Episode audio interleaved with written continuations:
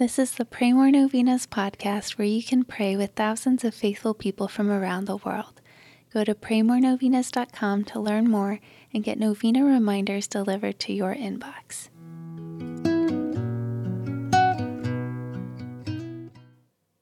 Peace be with you. Today, let's pray for all mothers and grandmothers, in thanksgiving for their sacrifices that have benefited us all, and that they may be rewarded with God's mercy and grace. Here are the prayers for today, day three. In the name of the Father, and of the Son, and of the Holy Spirit, amen. O Saint Anne, you are my spiritual grandmother. Please pray for me.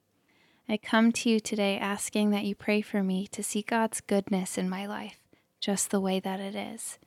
It's easy for me to forget about the blessings that do exist in my life while I pray for another one.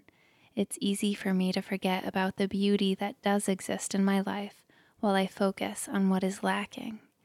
Instead, I ask you to please pray for me today that I may be present in each moment and that I may be open to seeing God's goodness, beauty, and loving hand in my day, just as it is. Please pray that I may be able to live in the present and not to dwell on the past or the future. Please pray for mention your intentions here.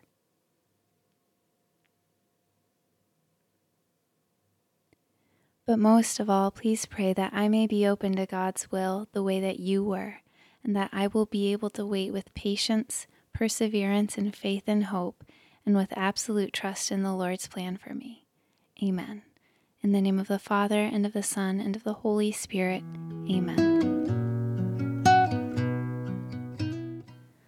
All right, thanks for praying with us. We're praying for you and your intentions.